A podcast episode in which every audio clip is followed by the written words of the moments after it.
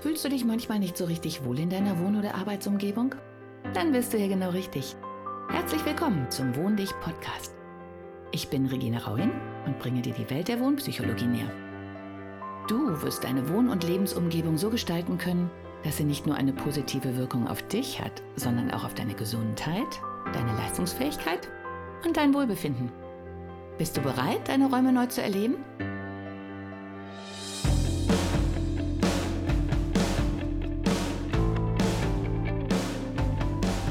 Guten Tag und herzlich willkommen zu meinem Podcast. Heute ist eine ganz besondere Folge, weil ich zum ersten Mal einen Interviewpartner habe. Und zwar ist das der Hillebrand von der Firma Agorafil.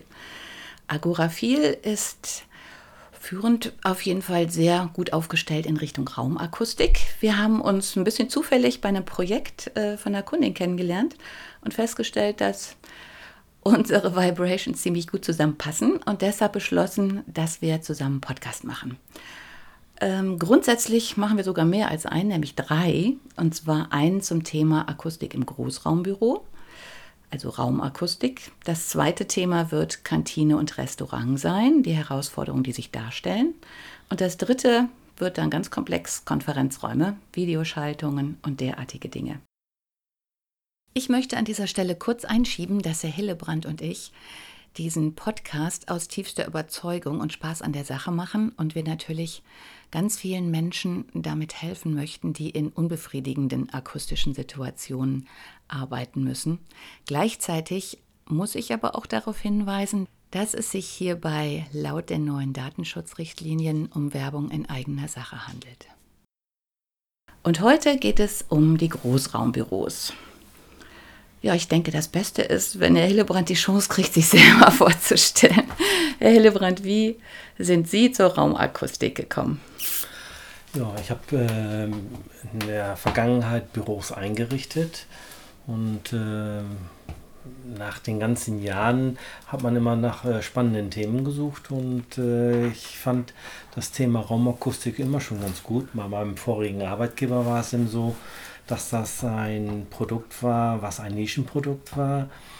Ja, und äh, mich hat es dann immer mehr interessiert und somit habe ich dann den Herrn Hartung irgendwann mal kennengelernt. Und äh, ja, wie das dann so ist, äh, kommt man zusammen und äh, habe mich dann bei der Firma Agorafil äh, etwas stark gemacht für Raumakustik oder akustische Elemente zu verkaufen. Ja. Äh, darüber hinaus äh, hat man dann gesehen, dass äh, Raumakustik oder die Akustik eines Raumes viele Facetten hat.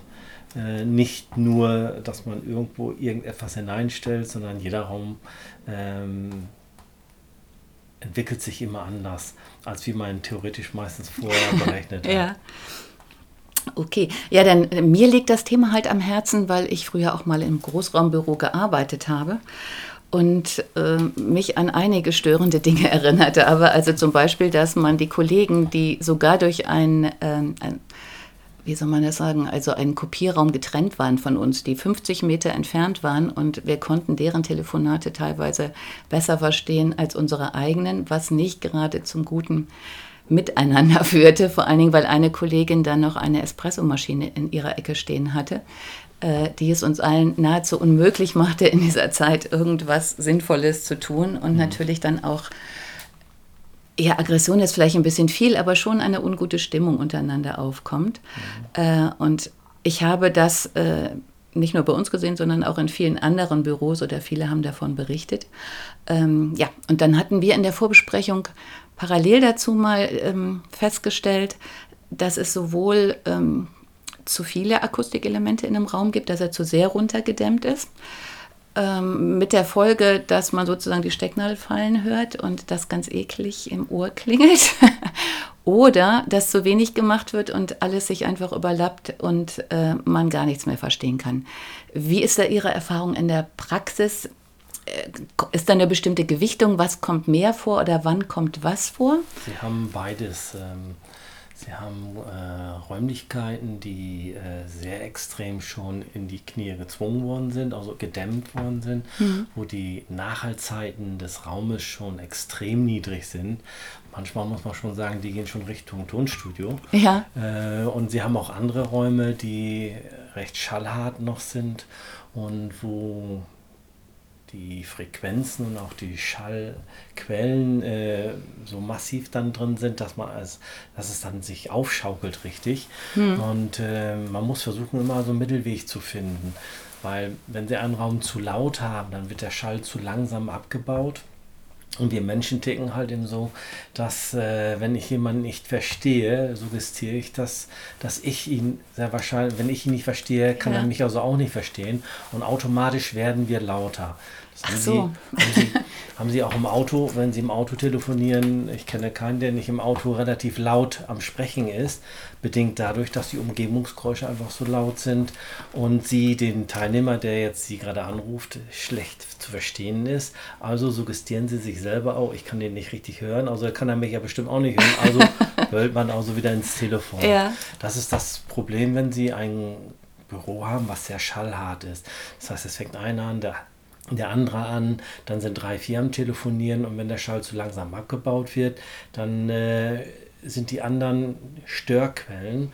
Und diese Störquellen will man dann äh, übertünchen, weil ich auf einmal meinen Teilnehmer nicht mehr richtig verstehe. Und somit fange ich auch an, auch lauter zu werden, äh, um mich durchzusetzen. Ja. Das ist die eine Variante. Äh, und die andere Variante ist es, wenn Sie Räumlichkeiten sanierend haben oder viele sanieren ihre Büros und sagen, wir müssen jetzt auch mal was für die Akustik tun und äh, machen meistens den größten Fehler, dass sie einseitig schon sehr viel Akustik hineinbringen, indem man, sagen wir mal, eine sehr hochwertige Akustikdecke einbringt.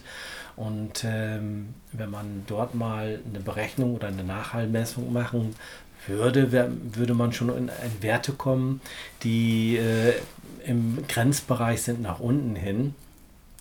Und dann habe ich keine Möglichkeiten mehr, mit akustischen Elementen auch noch Schirmungen aufzubauen hm. oder irgendwo markante Ecken, Punkte oder Stellen zu entschärfen, scharlate Reflexionsecken oder irgendwelche harten Oberflächen, die ganz gezielt den Schall nochmal im Raum verteilen. Äh, die Bildschirme gehören zum Beispiel auch mit dazu. Wenn Sie jemanden haben, ja. der im, äh, im Raum sitzt, äh, und meistens sitzen auch noch gerne Leute äh, mit dem Rücken zur Ecke hinein, damit man schön eingemummelt ist, zwei große Bildschirme vor einem, dann, äh, und Sie sprechen immer zu den Bildschirmen hin, dann sind die beiden Bildschirme schon die ersten großen Reflexionsflächen, die die Schallquellen, und sie sitzen meistens auch noch relativ nah vor dem Bildschirm. Ja, stimmt. Der diese Schallwellen also in die Ecke projizieren, dort werden sie schön gesammelt und dann im Raum noch weiter verteilt. Ist also, Klingt sehr ungünstig. Ja, also. Manchmal ist es dann auch noch sogar, dass in der Ecke jemand sitzt, der auch noch eine sehr markante und kräftige Stimme hat. Den hört man dann im ganzen Raum. ähm, ich hatte gerade noch eine Frage, die ja. mir gerade entfallen ist. Deswegen machen wir erstmal das, was sich natürlich jetzt jeder fragen wird. Wie kriege ich das weg? Wie kriegen Sie das weg? Ja. Also schallharte Räume ist relativ einfach, relativ, äh, indem Sie an schallharten Oberflächen, an Reflexionsflächen Absorber anbringen. Mhm. Ähm, auch nicht einfach wahllos, sondern wenn man es etwas besser machen möchte, ähm, das Optimalste wäre natürlich, Sie nehmen sich einen Akustiker, der rechnet Ihnen den Raum richtig vernünftig aus und sagt Ihnen, wo was platziert werden muss. Ja. Aber auch für kleinere Sachen äh, ist es so, dass man eine einfache Nachhallmessung mal im Raum machen kann, eine Momentaufnahme. Dann weiß man ungefähr, wie sich der Schall im Raum verhält. Und auch daraufhin, auf diese Werte, die dort sind, kann man dann errechnen, wie viel Absorber verträgt eigentlich der Raum, äh, um ihn einem ganz angenehmen äh, Bereich zu bekommen. Mhm. Ähm, der Nachhallwert eines Raumes äh, sagt ja nichts anderes als der Zeitraum, in dem sich der Schall im Raum um 60 Dezibel abbaut. Ja. Das heißt, wenn Sie mit der TW60-Messung äh, einen Nachhallwert von 0,8 Sekunden im Raum haben, dann bedeutet das ganz einfach, Sie haben äh, oder der Schall benötigt in diesem Raum 0,8 Sekunden, um sich um 60 Dezibel abzubauen. Und wir brauchen auch so ein paar Frequenzen. Wenn Sie einen Raum so stark beruhigen, dann wird es auch schon wieder un gemütlich in diesem Raum, indem sie nämlich ihn extrem verständlich machen. Mhm. Mit der extremen Verständigkeit ist es auf einmal so, dass sie den lauten Raum vorher, wo sie sich immer gegen äh, ihre Kollegen durchsetzen mussten, weil es sehr laut im Raum ist, jetzt auf einmal einen leisen Raum, Raum haben. Vorher haben sie nur die Kollegen gehört, dass sie geredet haben. Und wenn sie einen extrem beruhigten Raum haben, dann hören sie jetzt auch noch, was die Kollegen erzählen. also durch die extreme Höhe Verständigkeit. Ja, ich glaube, ähm, damit man sich das besser vorstellen kann, es ist ja im Prinzip so, als ob man äh, am Tag an einer lauten Straße zum Beispiel ist, wo ständig äh, Geräusche sich überlagern, Menschen ja. durchgehen. Ähm, da kann ich ja einen Teil von den Geräuschen auch noch im Gehirn wegdrücken. Ja. Äh, während nachts, wenn es dann ganz ruhig ist, das kennen, kennen vielleicht gar nicht mehr so viele, aber wenn es dann wirklich mal nachts ganz ruhig ist und da fährt ein einziges Auto, mhm. äh, dann falle ich sozusagen fast aus dem Bett, obwohl ich tagsüber dieses Auto kaum bemerken würde. Ist das so, äh, so ein bisschen, ja. um das so besser zu verstehen? Ja, Sie haben. Ähm wenn Sie, einen, wenn Sie einen lauten Raum haben, haben Sie auch eine hohe Frequenz äh, Breite in diesem Raum. Das heißt, vieles geht in diesen Mischmasch der Frequenzen einfach unter und deswegen kann man außer den anderen wohl hören, aber ihn nicht verstehen. Mhm. Durch die Absorber äh, ist es so, dass die Absorber im Prinzip alles an Schallwellen absorbieren. Äh, nicht nur die Sprache, sondern alle Umgebungsgeräusche auch mit. Ah, okay. Dadurch ist der äh, Schallabbau relativ schnell, je nachdem, wie Sie den Raum bewerten. Also der Schall wird relativ schnell abgebaut. Somit wird er aber verständigt. Was Sie vorher, wenn Sie Ihren Kollegen in der anderen Ecke vorher nur gehört haben, dass er was erzählt hat, ja. könnte es jetzt sein, wenn Sie äh, nur den Nachhall im Raum senken, dass Sie jetzt auch noch mitbekommen, was er erzählt. Nicht nur, dass er erzählt, sondern auch, was er erzählt. Ja, das ist diese extreme Verständigkeit.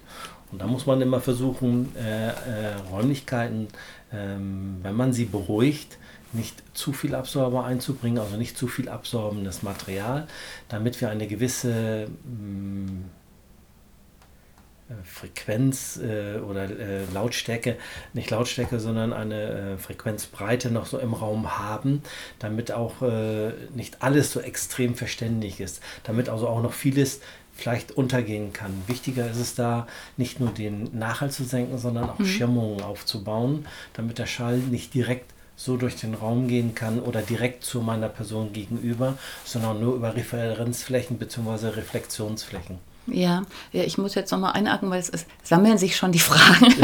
ich glaube, zum einen ist ja, äh, wie muss ich mir so einen Absorber vorstellen? Ja. Äh, und das andere ist, wir, hat, ach nee, wir machen erstmal den Absorber, ja. damit es nicht zu viel wird. Genau. Wie, wie, muss ich mir das so vorstellen, äh, wenn man jetzt Ihren Prospekt noch nicht gesehen hat und ja. auch denkt, wovon redet der Mann denn eigentlich? also wir bauen Absorber äh, der Klasse A, also Klasse A Absorber. Äh, die haben eine Baustärke von 50 bis 56 mm, äh, Tiefenabsorber 100 oder 150 mm. Ähm, physikalisch ist es so, Energie geht nicht verloren, sondern sie wird immer nur gewandelt. Mhm. Und Schallenergie ist auch eine Form von Energie. Wenn man dann fragt, wo bleibt denn jetzt diese Schallenergie, äh, ist es so, dass der Schall, der in diese Absorber eindringt, im, sich im Absorber zerreibt und somit von Schallenergie in Wärmeenergie äh, gewandelt wird. Mhm. Also Energie geht nicht verloren, sie, wir wandeln sie im ja. Absorber. Der Absorber äh, ist ein, wir, oder es gibt verschiedene Materialien, äh, die man für Absorber benutzen kann. Ähm, wir benutzen oder wir verarbeiten hauptsächlich Fibersprings.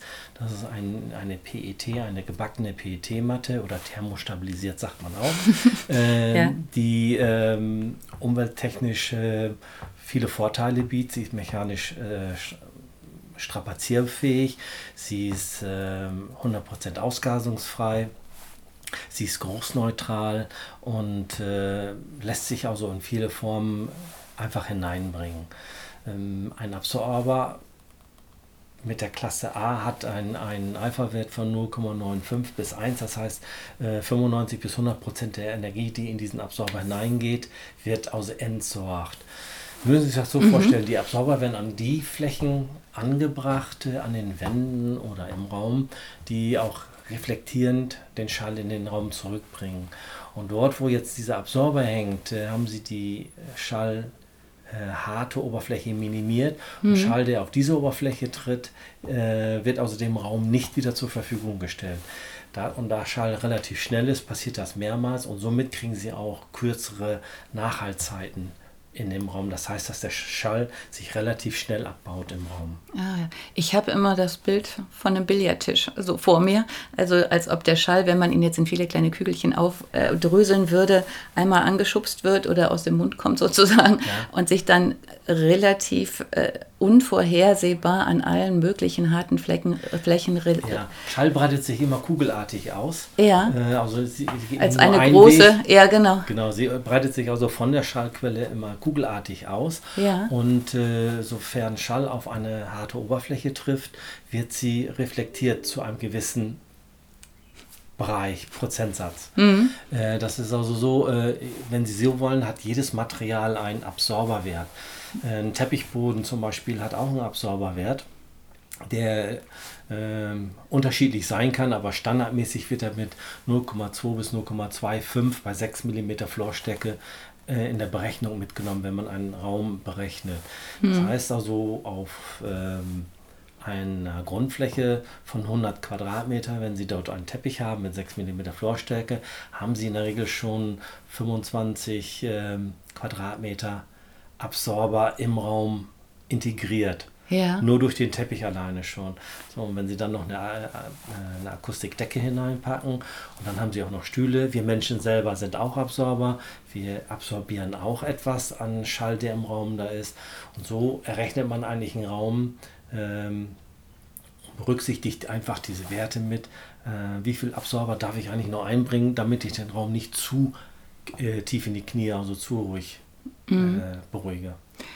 Das heißt, genau, wir hatten am Anfang ja mal gesagt, dass viele schon bauseits äh, so ein Manchmal bisschen aus Unkenntnis zu viel des Guten getan haben. Also ähm, mehr hilft in diesem Fall keineswegs mehr, sondern kann die Sache auch äh, deutlich verschlimmern und kippen. Denn ich erinnere mich auch, ich glaube, wir hatten gesagt, 25 Prozent der Grund. Man sagt so ungefähr, wenn man so Pi mal Daumen in nur auf Faustregel geht, also um die, um die 25 Prozent äh, der Grundfläche, die bringt man äh, in einen schallharten Raum an der Bauwochen hinein. Das ist so einfach mal Pi mal Daumen gerechnet, aber äh, genauer wird es eben, wenn man die Materialien, die im Raum verbaut sind oder schon vorhanden sind, mit berücksichtigt, damit man einfach nicht äh, wahllos zu viel einbringt. Wenn man also Teppichboden und Akustikdecke schon drin hat, liegt man meistens schon weit über diesen 25 Prozent. Und dann bleibt eigentlich sehr, sehr, sehr wenig Absorber äh, oder Möglichkeit noch Absorber in den Raum zu bringen. Dann ist die Schirmung äh, ganz wichtig. Und dann muss man, sollte man Schirmung dann halt mit harten Materialien wieder aufbauen. Ja, es ist eigentlich ein bisschen widersinnig, aber ich erinnere mich auch und jeder, der zuhört, kann mal in Gedanken an die Bürodecke gucken. Äh, die meisten Büros, gerade Großraumbüros, die ich kenne, haben eben keine zonierten äh, Akustikdecken, sondern eigentlich geht die Decke komplett, komplett. durch den ganzen Raum. Ja. Und da ist dann eigentlich schon zu viel des Guten getan. Plus Teppich am Boden, der langsam wieder Einzug hält, äh, ja, muss man dann wieder zurückrudern. Was deswegen ja, mein steter Appell an alle, sich schon vorher zusammenzusetzen ja. und den Raumakustiker viel, viel früher mit in die Planung zu nehmen, als ja. man das tut und nicht einfach durchziehen und sagen, ich habe eine Akustikdecke, alles wird super. Ja. Äh, es wird nicht super. Der Akustiker, kann die, der, Akustiker der hat es ja auch äh, gelernt und studiert. Ähm, äh, der kann Ihnen genau ausrechnen, äh, wie viel auch im vorm Rohbau schon. Also wenn du anhand der Zeichnung ja. kann der Ihnen ausrechnen und äh, sagen, welche Maßnahmen Sie treffen müssen, um den Raum in einen gewissen äh, Level zu bekommen, ohne dass Sie ihn überdämmen oder zu wenig hineinpacken. Ähm, der ist darauf spezialisiert, mhm. ist aber auch ja ein studierter Kostet, Mensch, der genau. sich nur mit diesem Thema beschäftigt.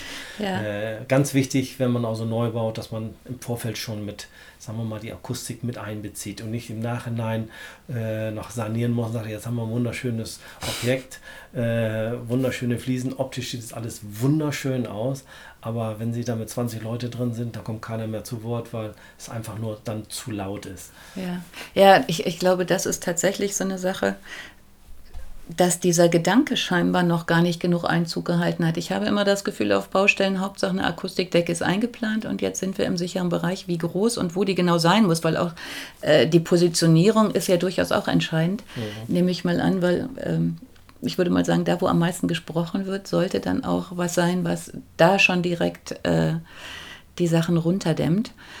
Das ist nämlich die nächste Sache. Also eigentlich bräuchte man ja schon vorher den, den, Grundriss und die Aufteilung, was ja normalerweise auch schon entsteht, also nach der Büroplanung und müsste dann nochmal nachchecken lassen, passt das eigentlich alles, was wir genau, geplant haben. Ne? Genau, das machen die Akustiker, hm. die also solche Räumlichkeiten dann oder auch ganze Etagen, gerade im Großraumbüro, da haben wir Plätze von 50 oder 60 Leuten.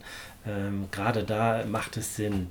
Wenn Sie einen kleinen Raum haben mit zwei, drei Leuten oder so, da können Sie also auch äh, mit der Pi mal Daumen hm. äh, Regelung äh, schon einiges bewirken. Ähm, wichtig ist es einfach nur, ähm, wenn Sie nur Schallatoräume haben, ist der Raum laut. Wenn Sie zu viel Akustik drin haben, wird der Raum zu verständig. Hm. Beides ist nicht gut.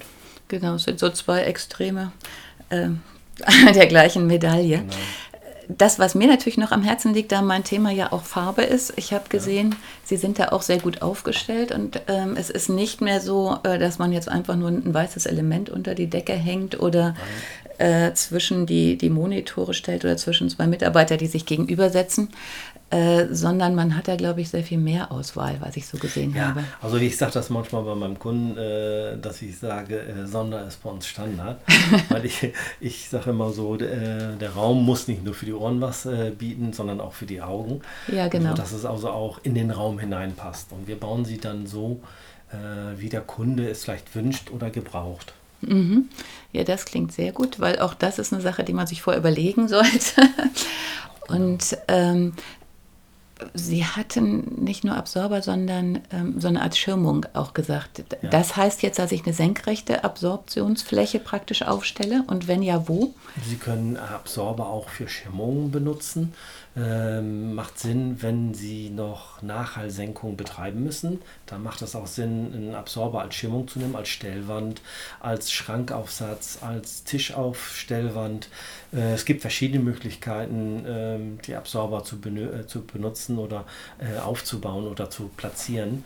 Äh, wichtig ist immer da dann noch dabei, äh, wo sind Reflexionsflächen, äh, muss ich die Schirmung direkt irgendwo aufbauen, damit er nicht direkt der, oder damit der Schall nicht direkt durch den Raum wandern kann, dann müssen Sie sich vorstellen, so wie Sie durch den Raum gucken können, kann auch der Schall einfach durchgehen. Hm. Und wenn Sie nicht ab und zu mal hindern, einfach so durchzugehen, sondern Umwege gehen muss, ähm, dann wird der Raum halt eben sehr verständig, wenn Sie zu viel drin haben, oder eben auch äh, sehr laut, weil der Schall nirgends aufgehalten oder blockiert wird.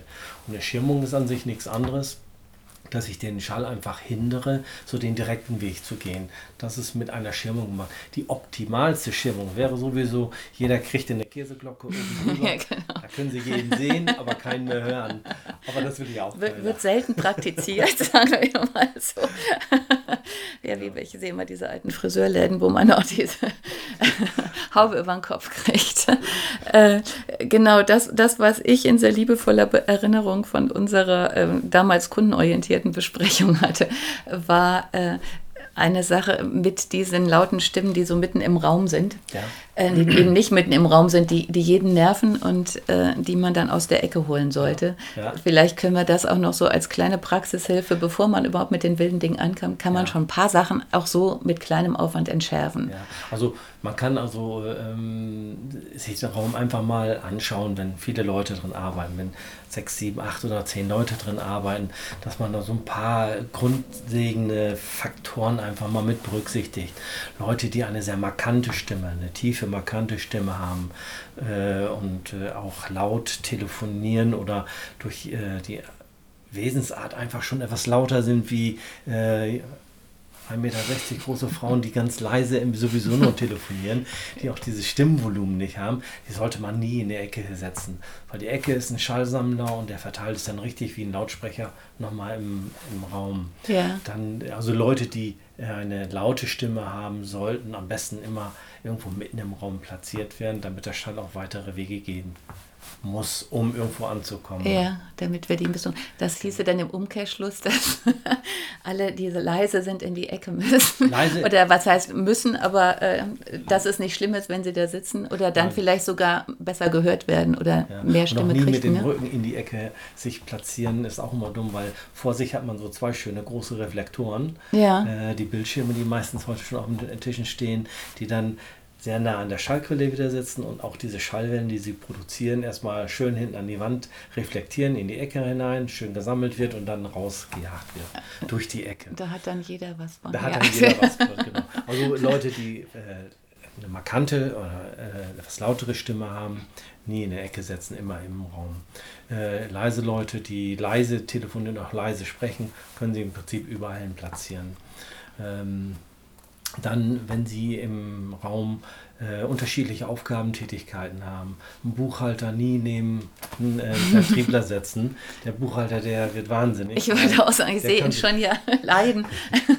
der wird sich nie konzentrieren können auf seine Zahlen, weil der Vertriebler immer emotional am Telefon am Erzählen ist. Und auch äh, da sollte man gucken, ob man Gruppen so platziert, dass so ähnliche Arbeiten zugleich äh, gemacht werden. Äh, das gleiche haben sie einen Programmierer, der wirklich nur seinen Bildschirm, seine Tastatur kennt äh, und ab und zu vielleicht mal das Telefon nehmen muss, der könnte sich auch neben einem Vertriebler oder einer ähm, Mahnabteilung oder irgendeiner, die, äh, die, wo viel telefoniert wird oder Customer Service, wo äh, Kunden äh, Termine vereinbart werden oder was auch immer, der wird sich nie dann konzentrieren können und auf seine Arbeit sich konzentrieren können, weil einfach zu viele Informationen äh, auf ihn hereinstürmen. Ja, das ist eh ein Thema, was mich ja ständig bewegt, dass ich denke, die äh, Mitarbeiter sind in vielen Unternehmen einfach falsch sortiert, äh, weil man Menschen miteinander kombiniert. Also wenn jemand sehr sensibel ist und sehr fokussiert arbeitet, sich sehr viel konzentrieren muss und der hat dann so einen fröhlichen Vertriebler, der in den Raum stürmt und erstmal jedem auf die Schulter und sagt so, hey, äh, dann ist der ja schon aus seinem Flow sozusagen raus. Ja. Und, und gerade in den Großraumbüros ist dann natürlich eine Problematik, ähm, dass der eine den anderen mitkriegt, obwohl das lieber nicht so sein sollte. Und dem sollte man, glaube ich, auch schon im Vorfeld viel, viel mehr Rechnung tragen und vielleicht sogar innerhalb der gleichen Abteilung, wenn, wenn da zwei verschiedene Charaktere sind, ja. ähm, dass man vorher schon sagt, du, ähm, ich muss meine Ruhe haben und der andere macht das vielleicht gerne, der kriegt vielleicht gerne die Informationen mit, ja. weil er dann woanders aufgestellt ist. Ne? Heute werden Büros ja auch schon wieder anders geplant. Also ich mache keine Büroplanung mehr heute groß, aber mhm. ähm, heute werden äh, kleine äh, Infopoints ähm, geschaffen. Das heißt, wenn ein Team, was ja aus unterschiedlichen Aufgabenbereichen zusammengestellt wird, sich mal über etwas unterhalten muss und ohne jetzt das Team irgendwo zu stören, zieht man sich zurück in eine, in eine Kaffeeecke oder in so eine Infopoint, wo man sich dann zurückziehen kann, darüber reden kann und dann geht mhm. jeder wieder an seinen Arbeitsplatz zurück, ohne dass man jetzt durch den ganzen Raum machen kann. Das wird heute auch schon gemacht und das ist auch ein Resultat mit daraus, dass man sagt, okay, wir machen das hier nicht am Tisch, sondern mhm. wir ziehen uns da vorne zurück. Ich musste gerade nur lachen, weil sie die Ecke, die wieder in die Ecke gesetzt haben, was vielleicht ein bisschen gefährlich ja, ist, wenn die wenn man, wenn man lieber irgendwo in dem mittleren Bereich der Ja, oder man, man äh, kapselt es so ein bisschen ab, diese Besprechungsecke, damit hm. man auch von außen nicht gestört wird und auch nicht die, die drin sprechen, draußen Leute stört. Also man bietet äh, so Informationspunkte, wo man sich dann hinsetzen kann oder einen extra Raum, wo man sich dann zurück mal ziehen kann. Viele haben heute kleine Besprechungsräume mhm. äh, angrenzend an äh, Großraumbüros mit dran, wo man sich dann mal für solche Sachen zurückziehen kann auch da geht die Büroplanung heute weiter. Also, also das ist nicht mehr mein Thema so groß, aber, äh, da aber hat sich auch schon vieles, vieles getan. Ja, aber ich merke, sie, sie, es liegt Ihnen immer noch am Herzen. Also es, es, es, Sie sind schon mit vollem Engagement dabei. Ja, genau. Wenn Sie rechnen, wie viele Stunden man im Büro tagtäglich verbringt und äh, wie viele Stunden man zu Hause am Wohnzimmer verbringt. Äh, ja, es, äh, das hätte lieber, hätten viele lieber in einer anderen Gewichtung. äh, aber das ist dann wieder ein anderes Thema. Ähm, haben Sie noch irgendwas, was Ihnen spontan einfällt, was wir jetzt noch nicht berücksichtigt, verraten, gesagt haben? Wir Ach, könnten noch zwei Stunden weiterreden. Wenn, äh, mit dem Gespräch da. kommen noch die ganzen Fragen. Aber äh, im Moment wüsste ich so nicht. Also Großraumbüro ist ein, ist ein Thema für sich allererste Empfehlung wäre immer, wenn Sie einen Arbeitsplatz oder ein, eine Arbeitsfläche mit 20, 30, 40, 50 Leuten planen, äh, scheuen Sie nicht die Kosten, äh, sich einen Akustiker zu nehmen. Mhm. Der hat es studiert und äh, der garantiert Ihnen hinterher auch ein vernünftiges Resultat. Äh, dann, wenn Sie 50 Plätze einrichten in so einem, äh, auf großer Fläche, dann dürften die letzten 2000 Euro oder was der Akustiker dann vielleicht für die Berechnung und für, die, Ja. für das akustische Gutachten nimmt, nicht die große Rolle spielen, weil Nachsanierung wird immer teurer. Ja, ni- nicht nur das, ich denke auch alleine die Arbeitskraft, äh, die man durch gestresste und genervte Mitarbeiter äh, verliert, äh, das ist ja eine unendliche Ja. Potenz. Also wenn man dagegen ist, diese erste Investition tatsächlich. Ja. Also lieber einmal richtig aufstellen und dann für alle Zeiten glücklich im Büro sein und nur noch ein bisschen nachbessern aus aktuellem Anlass. Ja, ich denke, an dem Punkt stoppen wir dann auch. Und äh, ja, wer Fragen hat, gerne per Mail. Die Sachen stehen in Links und ich werde auch nochmal äh, Herrn Hillebrand und Agorafil in die Shownotes unten reinschreiben, wenn Sie direkt Kontakt mit ihm aufnehmen wollen. Ansonsten noch einen schönen Tag. Tschüss. Tschüss. Hat dir die heutige Episode gefallen? Dann bewerte diesen Podcast am besten mit Kommentar direkt bei iTunes. So gibst du auch anderen die Chance, diesen Podcast besser zu finden und die Tipps nutzen zu können. Hast du vielleicht noch Fragen oder Anregungen für die nächsten Folgen? Dann hinterlasse dein Feedback gerne unter dem Blogbeitrag zu dieser Episode oder sende es direkt per E-Mail an podcast.wohndich.de. Meine E-Mail-Adresse und alle Links zum Beitrag findest du in den Show Notes. Und denke immer dran, wohn dich und entfalte deine Persönlichkeit.